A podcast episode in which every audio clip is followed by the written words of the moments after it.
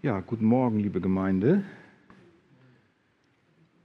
Das ist schön, euch heute zu sehen.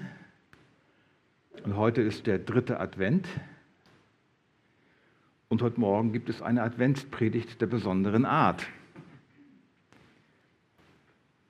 Es ist ja so, letztlich ist jede Predigt eine Adventspredigt. Wir verkündigen, dass Jesus wiederkommt. Wir verkündigen, was Jesus getan hat. Er kommt wieder, um uns zu sich zu holen. Er ist gekommen, um uns zu rufen, zu sich nach Hause. Und auch heute Morgen geht es darum, wenn wir seinen Ruf hören, dass unser Herz nicht verstockt ist. Und deswegen heißt die Predigt auch, wehe, wenn Gott das Herz verstockt. Wenn Gott ruft, wenn Jesus ruft, dann geschieht ein Wunder. Entweder wird das Herz warm und zart und weich oder es wird härter. Und deswegen machen wir heute vor Weihnachten das letzte Mal Fortsetzung im zweiten Buch Mose, bevor dann auch die Weihnachtszeit wirklich da ist. Und wir lesen dazu den Predigtext und ihr könnt einmal aufstehen. Das ist 2. Mose 7.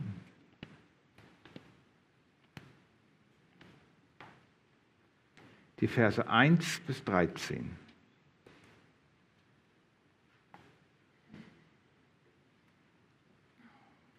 Und bevor wir das lesen, bete ich noch für das Wort. Ich danke dir, Jesus, dass du uns heute Morgen dein Wort schenkst, damit wir dich mehr erkennen deine Heiligkeit mehr erkennen, den Ernst der Lage auch erkennen, in dem sich die Welt befindet und dass wir dich mehr loben, dich mehr preisen und uns noch mehr freuen darauf, dass du wiederkommst. Amen.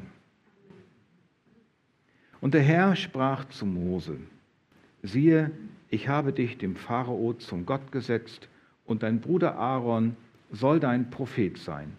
Du sollst alles reden, was ich dir gebieten werde, und dein Bruder Aaron soll es dem Pharao sagen, dass er die Kinder Israels aus seinem Land ziehen lassen soll. Aber ich will das Herz des Pharao verhärten, damit ich meine Zeichen und Wunder im Land Ägypten zahlreich werden lasse. Und der Pharao wird nicht auf euch hören, sodass ich meine Hand an Ägypten legen und mein Heer, mein Volk, die Kinder Israels durch große Gerichte aus dem Land Ägypten führen werde. Und die Ägypter sollen erfahren, dass ich der Herr bin, wenn ich meine Hand über Ägypten ausstrecke und die Kinder Israels herausführe aus ihrer Mitte. Und Mose und Aaron handelten genauso, wie ihnen der Herr geboten hatte. Genauso handelten sie. Und Mose war 80 Jahre alt und Aaron 83 Jahre alt, als sie zu dem Pharao redeten. Und der Herr redete zu Mose und Aaron und sprach, wenn der Pharao zu euch sagen wird, tut ein Zeichen, um euch auszuweisen, so sollst du zu Aaron sagen, nimm deinen Stab und wirf ihn vor den Pharao hin, dann wird er zur Schlange werden. Da gingen Mose und Aaron zum Pharao und handelten genauso, wie der Herr es ihnen geboten hatte. Und Aaron warf seinen Stab vor den Pharao und vor seine Knechte hin, und er wurde zur Schlange. Da rief der Pharao die Weisen und Zauberkundigen, und auch die ägyptischen Zauberer taten dasselbe mit ihren Zauberkünsten, und jeder warf seinen Stab hin, und es wurden Schlangen daraus aber Aarons Stab verschlang ihre Stäbe. Doch das Herz des Pharao verstockte sich und er hörte nicht auf sie, so wie es der Herr gesagt hatte. Da steht es. Entschuldigung. Amen. Ihr könnt ruhig Platz nehmen.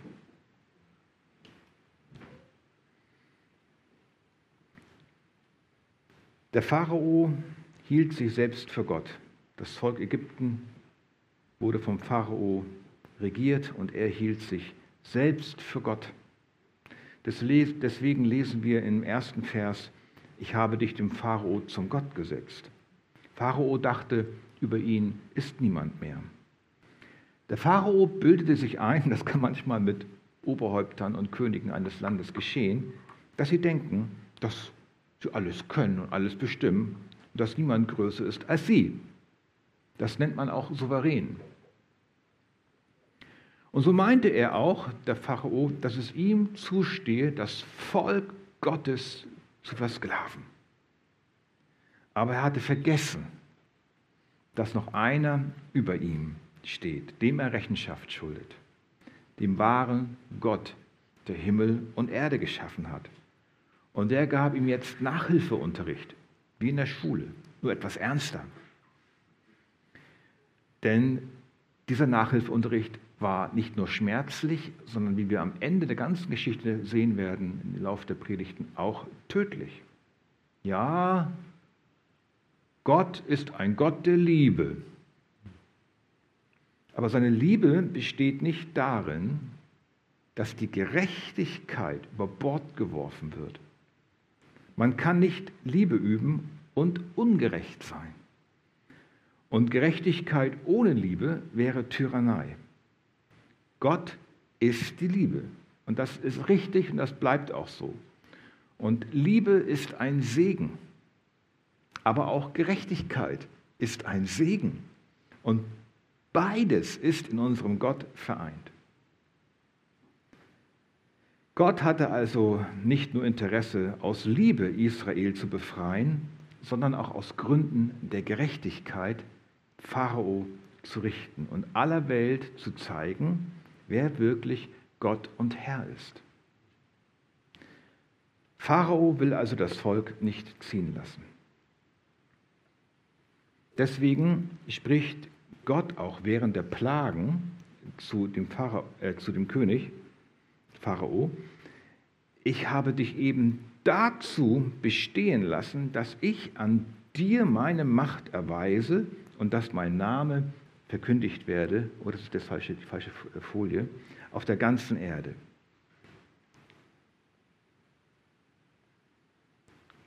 Da ist sie. Pharao besteht also nur, weil Gott es so gewollt hat. Da denkt man doch, also wenn Gott die Liebe ist, dann hätte er doch das Herz des Pharao erweichen können. Er hätte doch das Herz des Pharao dahin führen können, Buße zu tun. Dass der Pharao sagt, oh Mensch, die armen Israeliten, die tun mir aber leid. Das arme Volk, was bin ich doch für ein schlimmer Diktator? Ihr habt recht. Geht mal in die Wüste. Dient eurem Gott. Ich gebe euch noch am besten Begleitschutz. Und wisst ihr was? Ich bekehre mich auch gleich zu eurem Gott. Das wäre doch schön gewesen. Aber stattdessen spricht Gott zu Mose und Aaron,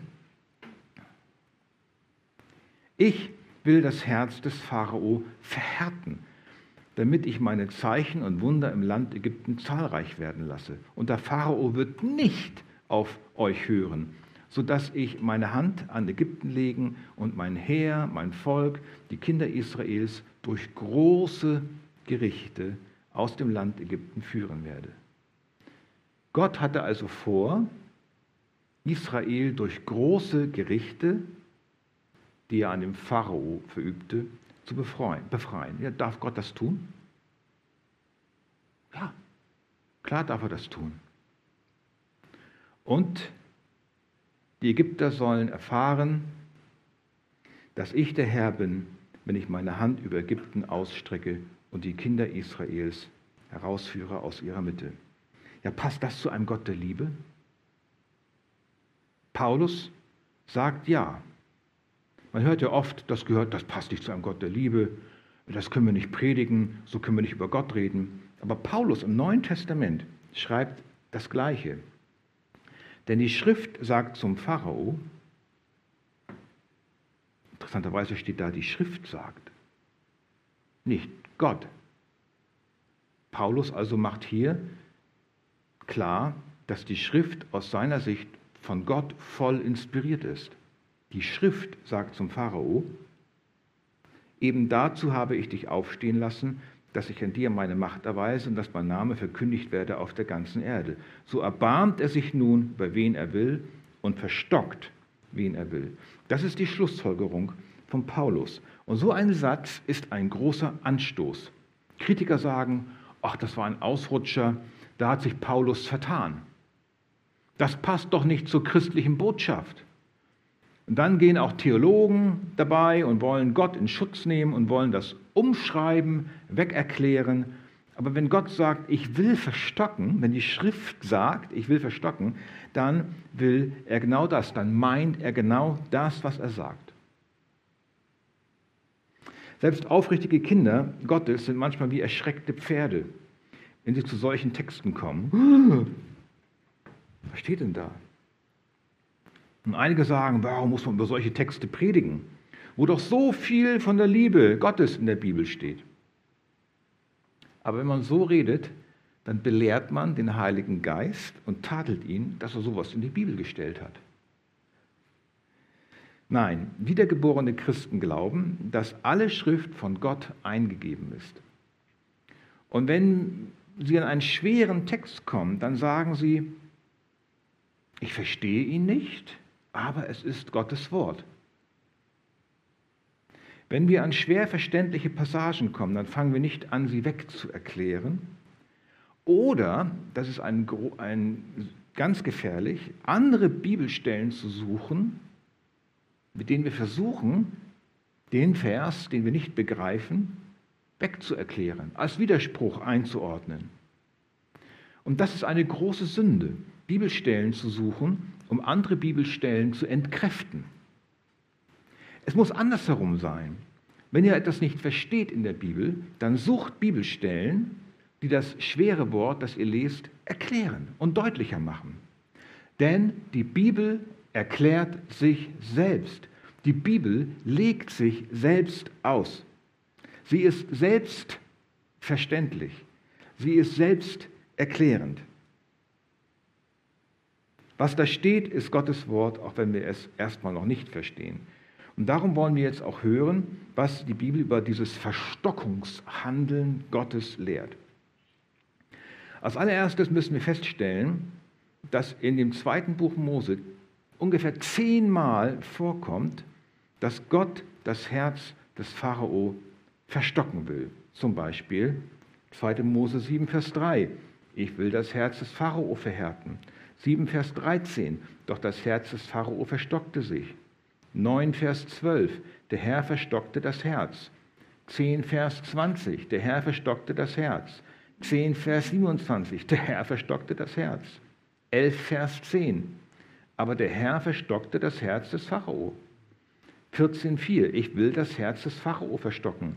14,8, und der Herr verstockte das Herz des Pharao. Merkt ihr?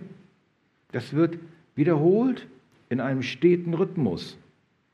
Und wir sollen lernen dadurch, durch die Wiederholung, der Herr ist aktiv dabei, das Herz des Pharao zu verstocken.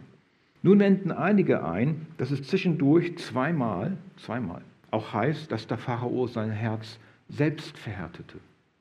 Darauf kommen wir noch. Aber nun passiert genau das, was ich vorsagte. Eine Bibelstelle wird gegen die andere ausgespielt oder mindestens zehn gegen zwei. Und argumentieren so, dass das ja der Beleg ist, wenn es zwei Bibelstellen gibt, die was anderes sagen, dass Gott das ja nicht getan hat, dass er das Herz des Pharao verstockt hat. Obwohl die Übermacht der Schriftstellen genau das sagt. Im Gegenteil, wir lesen in der ganzen Schrift immer wieder, dass wie Gott die Herzen ganzer Völker verstockt, wie in dem Psalm 105 er verwandelte ihr Herz, der Ägypter, dass sie sein Volk hassten, arglistig handelten an seinen Knechten. Das war auch bei Jesus schon so. Obwohl er so viele Zeichen vor ihnen getan hatte, glaubten sie nicht an ihn, damit das Wort des Propheten Jesaja erfüllt werde, dass er gesprochen hat: Herr, wer hat unserer Verkündigung geglaubt und wem ist der Arm des Herrn geoffenbart worden? Darum konnten sie nicht glauben. Denn Jesaja hat wiederum gesprochen, er hat ihre Augen verblendet und ihr Herz verhärtet, damit sie nicht mit den Augen sehen, noch mit dem Herzen verstehen und sich bekehren und ich sie heile. Also warum glaubten sie nicht an Jesus? Weil sie nicht glauben sollten.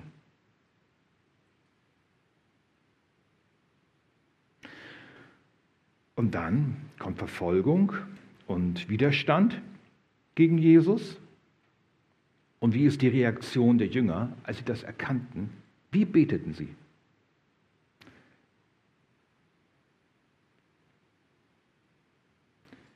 Ja, wahrhaftig, gegen deinen heiligen Knecht Jesus, den du gesalbt hast, haben sich Herodes und Pontius Pilatus versammelt, zusammen mit den Heiden und dem Volk Israel. Und nun kommt's, um zu tun, was deine Hand und dein Ratschluss zuvor bestimmt hatte, dass es geschehen sollte.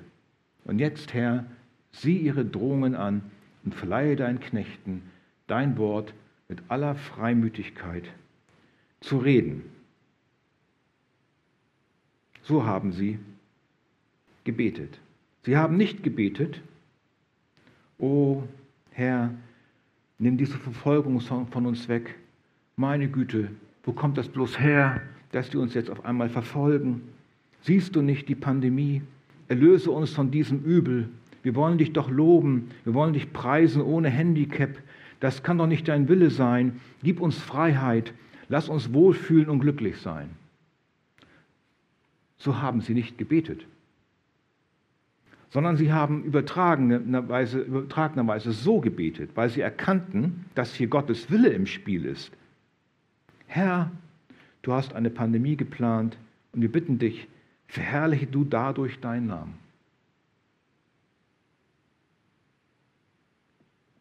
Und komme damit zu deinem Ziel. Lass deinen Willen geschehen in allen Bereichen damit die Pandemie oder die Verfolgung, nehmt was ihr wollt, bewirkt, was du zuvor gewollt hast.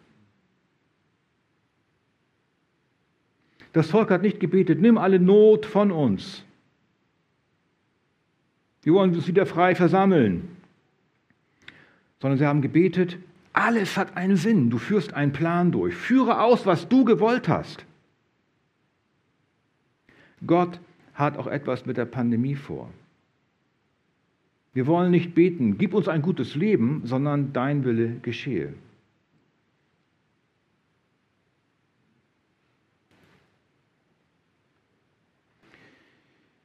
Römer 11, Vers 7 bis 8 heißt es, wie nun? Was Israel sucht, das hat es nicht erlangt. Die Auswahl aber hat es erlangt. Die übrigen dagegen wurden verstockt, wie geschrieben steht, Gott hat ihnen einen Geist der Betäubung gegeben, gegeben, Augen, um nicht zu sehen und Ohren, um nicht zu hören, bis zum heutigen Tag.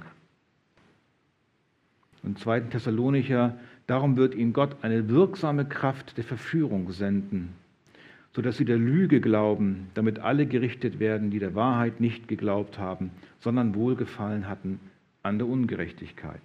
Gott sendet Menschen und Gesellschaften eine wirksame Kraft der Verführung, damit alle gerichtet werden, die der Wahrheit nicht geglaubt haben. Das gilt heute, galt damals und gilt bis ans Ende aller Tage, bis Jesus wiederkommt. Viele werden noch errettet. Alle Auserwählten werden errettet. Aber viele Menschen, die meisten, wird Gott auch verstocken. 1. Petrus 2, Vers 8. Er ist ein Stein des Anstoßes, ein Fels des Ärgernisses. Weil sie sich weigern, dem Wort zu glauben, nehmen sie Anstoß, wozu sie auch bestimmt sind. Was geht hier also vor? Es ist erstmal so, dass nicht Gott es ist, der Sünde schafft und von dem Böses ausgeht. Die Menschen tun das von Grund auf selber. Der Pharao tat das von Grund auf selber. Aber Gott verstärkt die bereits vorhandene Verhärtung, um seine Ratschlüsse und Pläne auszuführen. Gott hat nicht den Pharao zu einem Ungläubigen gemacht. Aber weil er schon einer war und darum des Gerichtes schuldig war, verstärkte Gott seinen Unglauben. Und das, damit Gott seine Macht erweist und seinen Namen verkündigt auf der ganzen Erde. Und es ist so, wir alle haben von unserer Jugend an, nicht nur von unserer Jugend an, von Geburt an ein steinernes Herz in unserer Brust. Da sind wir alle gleich. Seit dem Sündenfall leben alle Menschen von Natur aus in Feindschaft gegen Gott. Wenn Menschen geboren werden, wenn sie den Mutterschoß verlassen haben, sind sie nicht neutral, sondern in seiner Gebu Natur ist der Mensch von Geburt an ein Feind Gottes. Wir kommen also als Feinde Gottes, sagt die Schrift, auf die Welt. Wir kommen nicht neutral auf die Welt.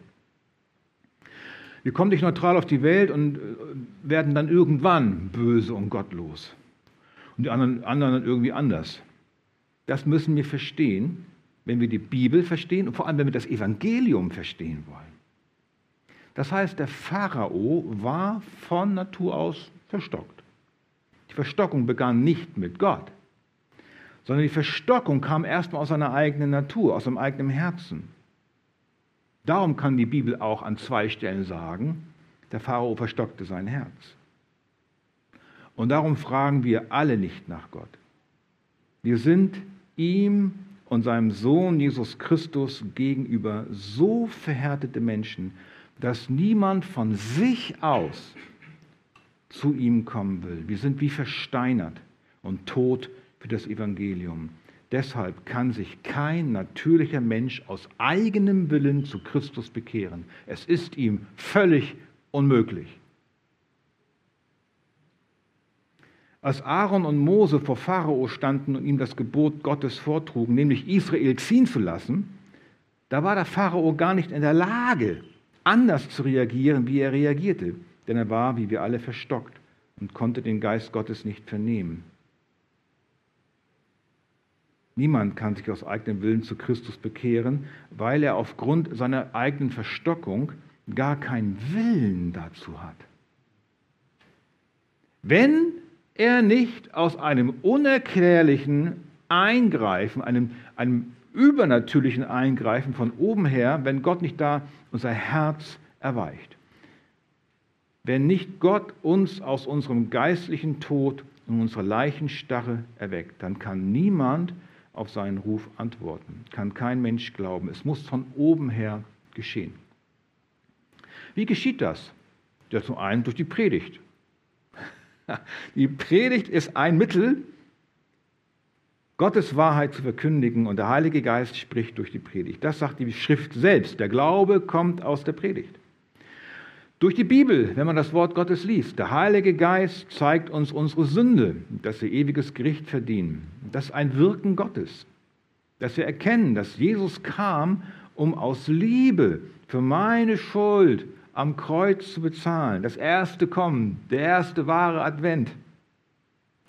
Und dann entdeckst du in dir durch den Heiligen Geist, das stimmt.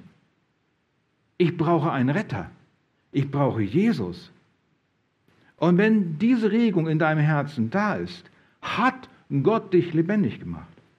Und nun, der zweite Schritt ist, sollst du auch selbst und freiwillig Ja zu Jesus sagen und ihm dein Leben geben. Das nennt man Wiedergeburt und Bekehrung. Gott macht uns lebendig und ich muss mich auch bekehren. Und wer lebendig gemacht worden ist, der bekehrt sich auch aber völlig selbstverantwortlich, völlig freiwillig. Hier sehen wir, wie wichtig die Lehre von der Wiedergeburt ist. Erst wenn ein Mensch von neuem geboren ist, kann er sich bekehren. Ja, der Mensch braucht ein Wunder, aber wir brauchen keine Sensationswunder. Ich brauch, die Menschen brauchen ein Wunder der Umwandlung des eigenen Herzens. Jede Wiedergeburt ist also ein echtes, von Gott gewirktes Wunder. Wenn dies, wo das nicht geschieht, diese Umwandlung des eigenen Herzens, können noch so viele Zeichen und Wunder geschehen. Da kannst du Stäbe auf den Boden werfen, so oft du willst. Die Herzen werden nicht verändert. Die Menschen werden nicht glauben durch Zeichen und Wunder. Wir haben ein schönes Heftchen draußen im Bücherregal, Zeichen und Wunder. Nehmt es euch gerne mit. Kostet nicht viel. Ja, sie glauben vielleicht an Götzen, an Statuen, an Wallfahrtsorte und Marienwunder, Weihrauchmesse und den Papst, aber sie sind nicht wiedergeboren. Erst wenn ein Mensch von neuem geboren wird, bekommt er ein neues Herz. Und das hat Gott mit Pharao nicht vorgehabt. Und hier müssen wir stehen bleiben, dass wir verstehen, was uns selbst widerfahren ist. Dass du zu den Glaubenden gehörst, ist das größte Wunder, das es gibt. Dass er ausgerechnet mir und dir gnädig war und sich deiner erbarmt hat, dafür sollten wir nie aufhören zu danken. Über mich, elenden Sünder, hat sich Gott erbarmt. Wunder über Wunder. Ich habe keine Begründung dafür. In mir ist nichts, was gut ist. Nur Sünde und Schuld. Mein Kleid ist befleckt von oben bis unten. Kein reiner Fleck. Er hätte mich in meiner eigenen Verstockung auch noch weiter verstocken können, wie er es mit Pharao gemacht hat. Aber er hat dein und mein Herz erweckt und es zart gemacht, weich gekocht für das Evangelium. Er hat die harte Kalkschale abgepellt und darunter kam das weiche, zarte Herz zum Vorschein, das er selbst gemacht hat. Nun aber noch zum Schluss. Auf welche Weise verhärtet Gott verhärtete Menschen? Auf welche Weise verstockt Gott verstockte Menschen?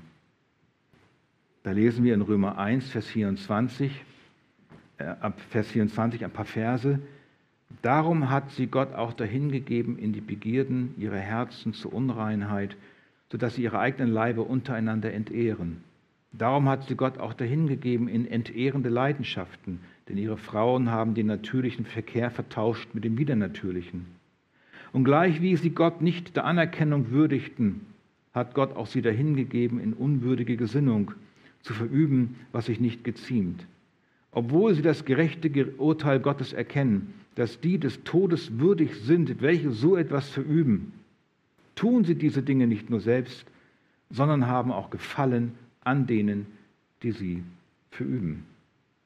Dreimal lesen wir dahingegeben, Vers 24, dahingegeben, 26 und 28, dahingegeben. Wir sehen hier, dass Gott so verstockt, dass er die Menschen dahingibt. Das heißt, er zieht sich zurück. Er nimmt seinen bremsenden Einfluss gegen das Böse weg. Durch Gottes allgemeine Gnade hält er auch die Gottlosen in ihrer Bosheit zurück. Auch Gottlose haben noch ein Stück Gewissen. Auch Gottlose können zart sein. Aber er macht es eben halt, dass Gott macht es durch seine Gnade, dass die Gottlosen nicht so lügen, wie sie lügen könnten. Dass sie nicht so betrügen, wie sie betrügen könnten. Dass sie nicht Ehe brechen und morden, wie sie es könnten.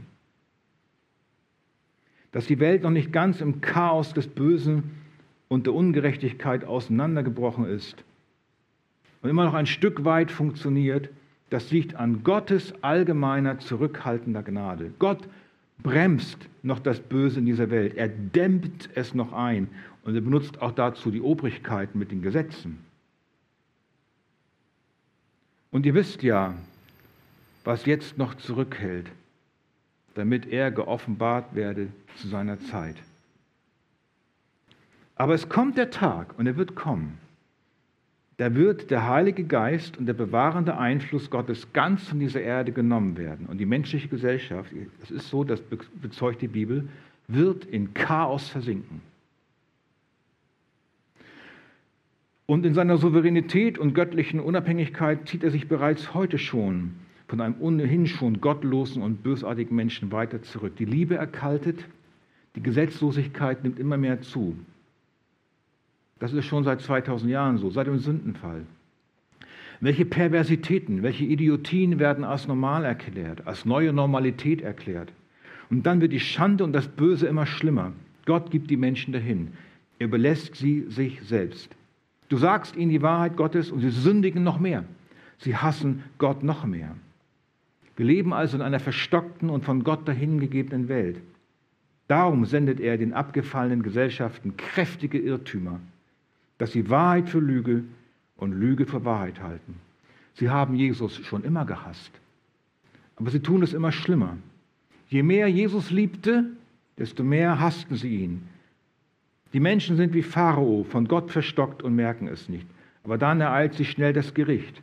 Eine Plage nach der anderen, eine Virusmutante, eine Pest nach der anderen. Aber sie wachen nicht auf. Pharao, was hat er gemacht? Er hat das Gebot Gottes verlacht und verfolgte die Kinder Gottes wutschnaubend bis zum Roten Meer. Und dann hieß es, bis hierher und nicht weiter. Und Gott verherrlichte sich vor aller Welt an dem Großmaul Pharao, an dem Verfolger seiner Gemeinde.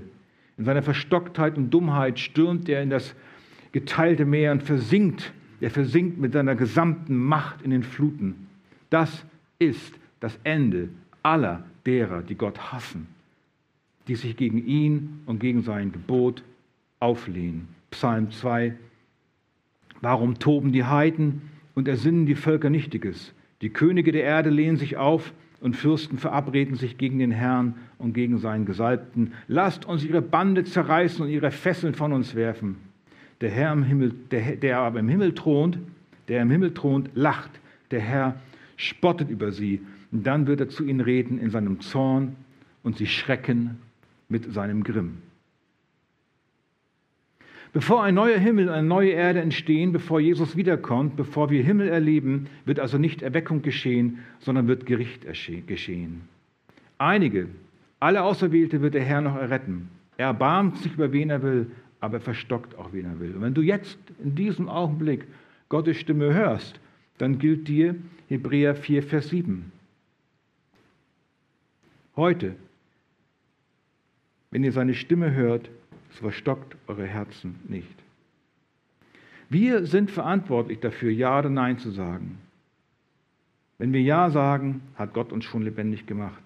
Wenn wir Nein sagen bis zu unserem Lebensende, dann hat Gott uns verstockt.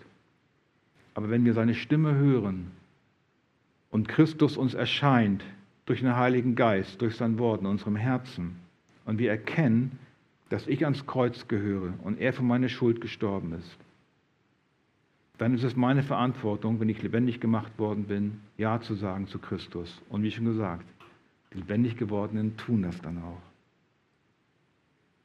Gerade jetzt zu Advent ruft er.